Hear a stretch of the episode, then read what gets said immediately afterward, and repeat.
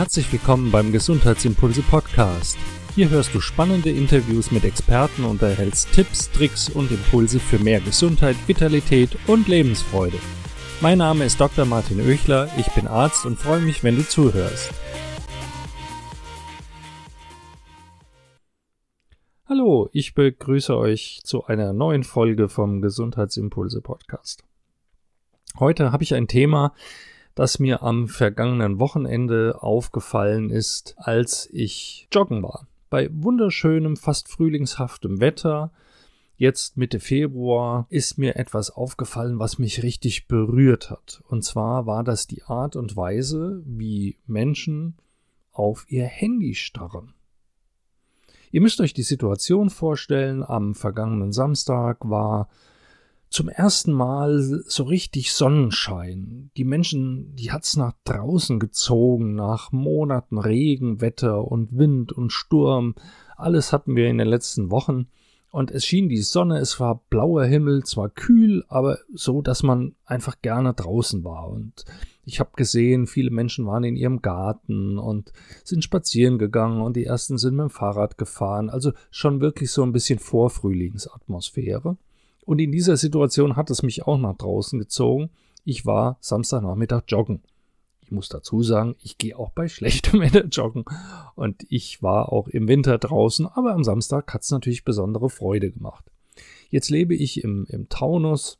Es gibt ein, eine Stelle auf meinem auf meiner Joggingrunde, wo man einen wunderschönen Skyline-Blick hat. Man schaut über Frankfurt und man kann bis in den Odenwald hineinschauen wenn man die entsprechende Fernsicht und das Wetter dazu hat. Und das war am Samstag so. Und jetzt stellt euch vor, ich laufe einen langgestreckten Weg mit diesem wunderschönen Blick und Fernblick und genieße das. Die Sonne hat gescheint, also es war wirklich so, wie man sich das draußen vorstellt. Und das, wonach man sich sehnt, wenn richtig schlechtes Wetter ist und der Himmel mit Wolken verhangen und alles grau ist. Aber so war es nicht. Ich habe das richtig aufgesaugt. Also schon wirklich so ein bisschen Frühlingsgefühle gehabt. Und auf diesem Weg, den ich da lief, dachte ich, ach, das sind aber viele Spaziergänger, die alle genießen diesen Blick. Und da fielen mir drei Personen auf, die dort standen. Die standen auch gar nicht zusammen, sondern im Abstand von mehreren Metern auseinander. Und jeder dieser drei hatte den Kopf nach vorne geneigt, das Kinn bis fast auf die Brust, also in so einer ungesund aussehenden Haltung, wenn man das aus der Distanz betrachtet.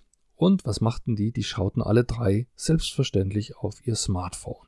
Diese typische Haltung, die du bei neun von zehn Menschen beobachten kannst, wenn du an der Bushaltestelle vorbeifährst, wenn du auf dem Schulhof guckst, wenn du in der Pause schaust, wie die Menschen an ihrem Arbeitsplatz stehen, fast keine Situation, wo jemand steht oder sitzt und nicht nach vorne gebeugt auf sein Handy starrt.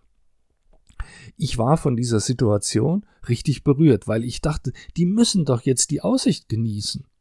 Stattdessen schauen die auf ihr Handy. Der nächste Gedanke ist, naja, die checken gerade irgendwas und es wird schon wichtig sein, aber ich brauchte eine ganze Weile, bis ich die erreichte. Das waren sicherlich noch 100 Meter dazwischen und als ich diese Leute erreichte, da standen die immer noch so. Die standen dort wie Schaufensterpuppen, die haben sich keinen Millimeter bewegt. Die starrten die ganze Zeit auf ihr Handy. Wenn du jetzt denkst, das wird ein Vortrag, wo ich jemanden überzeugen möchte, dass Handys irgendwie schlecht sind, weit gefehlt. Das möchte ich nicht. Auch ich nutze ein Handy. Auch ich habe seit Jahren ein iPhone. Ich arbeite damit. Ich mache da Fotos mit. Ich checke meine E-Mails und auch ich schaue dort wahrscheinlich jeden Tag viel zu lange drauf und ich verbringe viel zu viel Zeit auf Social Media. Ich nehme mich da gar nicht aus. Aber in der Situation ist es mir richtig aufgefallen, wo ich dachte, was machen wir Menschen eigentlich? Wir entfernen uns von der Schönheit von Sinneseindrücken, die uns eigentlich gut tun. Und wir können auch nicht mal in einer solchen Situation uns von diesem Ding aus Metall, Glas und, und, und Plastik mit einem Prozessor drin trennen. Wir sind richtig gehend abhängig davon. Wir haben früher Witze über asiatische Touristen gemacht, die die ganze Zeit mit ihren Kameras rumliefen und haben gesagt, die wissen erst, wo sie im Urlaub waren, wenn sie zu Hause die Fotos anschauen. Wenn ich das heute 20, 25 Jahre später aufs Handy übertrage, dann sage ich, wenn es doch nur die Fotos wären. Das Handy ist ja nicht nur Fotoapparat und Telefon, es ist heutzutage ja viel, viel mehr. Wenn wir früher einen, einen, einen analogen Fotoapparat hatten, dann haben wir dort einen Film mit, mit zwölf Bildern gehabt. Wir konnten zwölf Fotos machen. Es gab auch welche mit 24 und die ganz großen mit 36 Fotos pro Film. Das hat automatisch dazu geführt, dass man genau gefiltert hat, dass man genau überlegt hat, welche Situation hält man jetzt im Foto fest, wann knippst du ein Bild und wann lässt du es besser bleiben. Man ist also viel achtsamer mit der Situation umgegangen. Heute kannst du unbegrenzt fotografieren. Das heißt aber auch, du gehst unachtsam damit um. Du fotografierst einfach, was dir vor die Linse kommt. Du hältst einfach drauf und gibst zu, wahrscheinlich geht es dir nicht anders wie mir auch. Ein Großteil der Bilder schaust du nie wieder an. Die verschwinden irgendwo auf deiner Festplatte und dort werden sie wahrscheinlich in 100 Jahren noch sein, ohne dass du sie jemals wieder angeschaut hast. Das ist also ein gewisser unachtsamer Umgang, nicht mit dem Foto an sich, nicht mit dem Gerät an sich, dem Fotoapparat oder dem Handy, sondern eben auch mit der Situation. Und zwei Dinge fallen mir auf, die ich für besonders gesundheitsschädlich halte im Umgang mit dem Handy. Erstens ist das Handy ja kein reines Kommunikationsmittel mehr.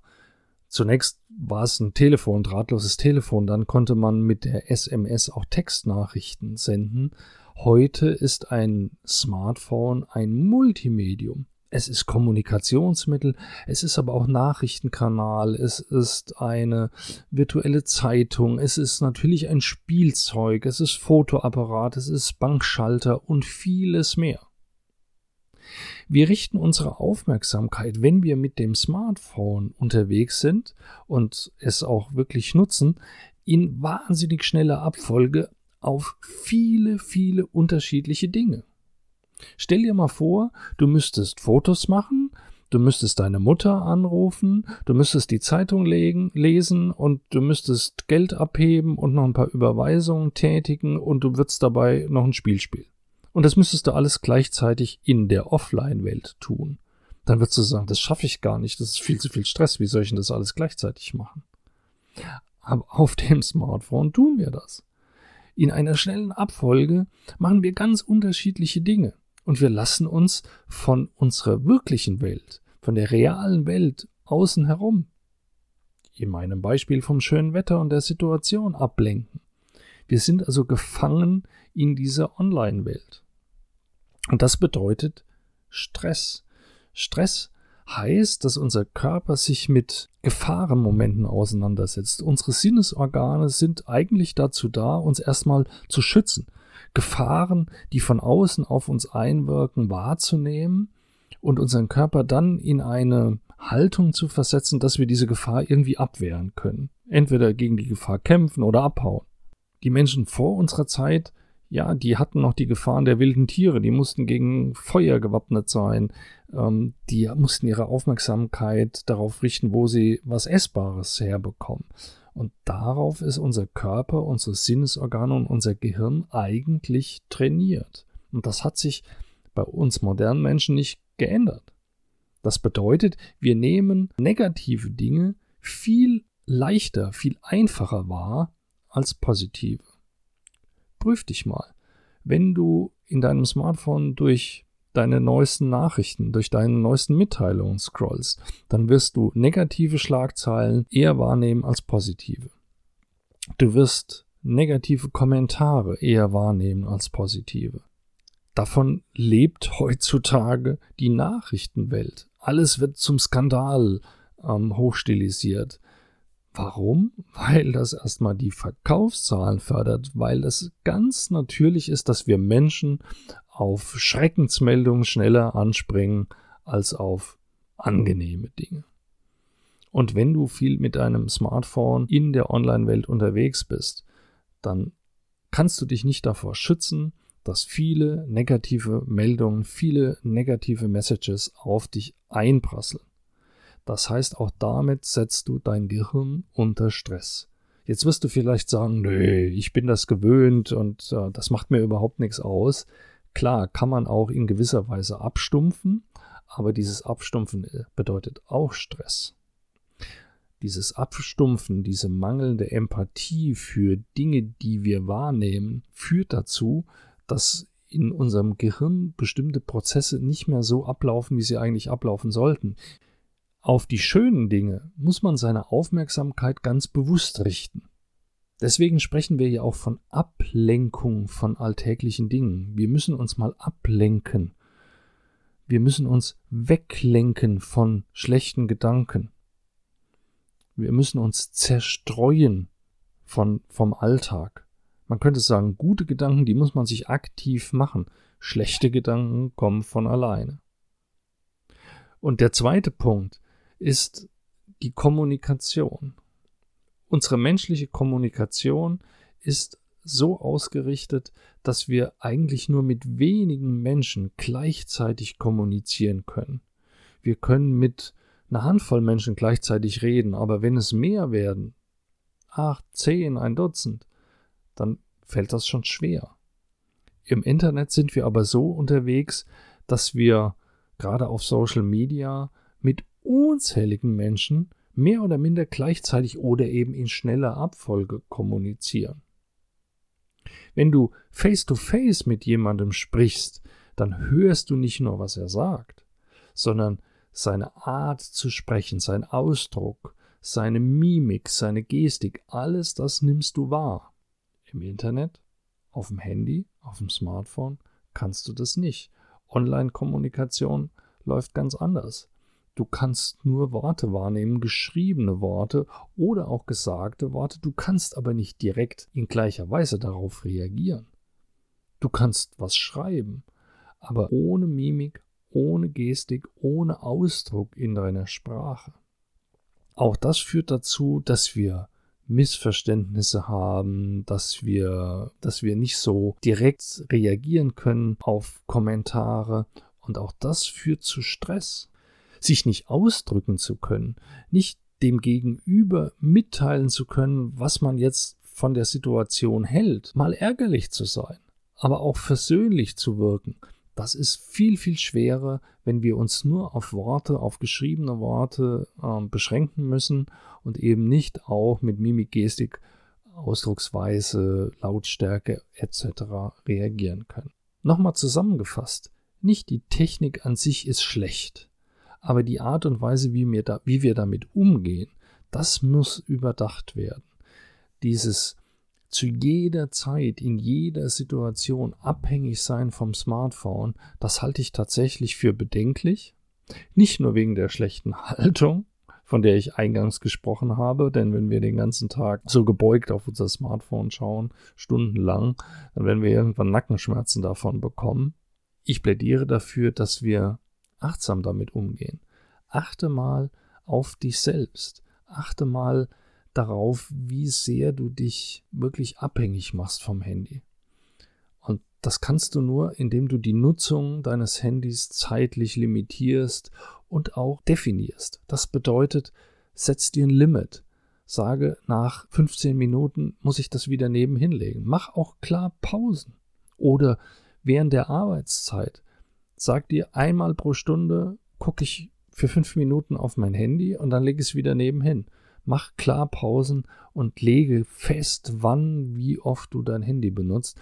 Denn dieses Gedankenlose, ach, da ist es ja und jetzt nehme ich es wieder in die Hand und dann irgendwas ist immer interessant und dann legst du es wieder nicht hin und am Ende hast du es wieder eine Stunde in der Hand gehabt und dich ja damit auch wieder in, in eine Stressphase versetzt.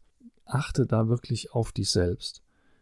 Frag dich, brauche ich es jetzt wirklich oder ist es nur eine Ersatzhandlung?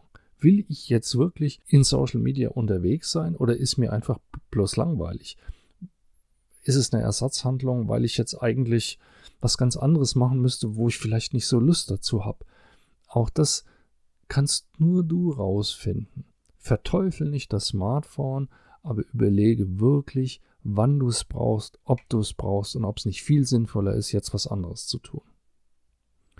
Achte bitte darauf, ob es die normale zwischenmenschliche Kommunikation zwischen dir und deinen Mitmenschen stört. Jeder wird mir zustimmen, wenn du ein Date hast, wenn du ein Gespräch mit deinem Chef hast, wenn du mit deinem besten Freund unterwegs bist, dann kämst du auch nicht auf die Idee, die ganze Zeit am Handy rumzudatteln. Warum tust du es dann beim Essen?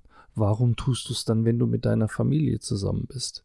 Warum tust du es dann, wenn du mit Freunden zusammen bist? Nutzt die Situation, sprecht miteinander, schaut euch an. Wir Menschen brauchen die Kommunikation mit anderen Menschen, aber wir brauchen die nicht online.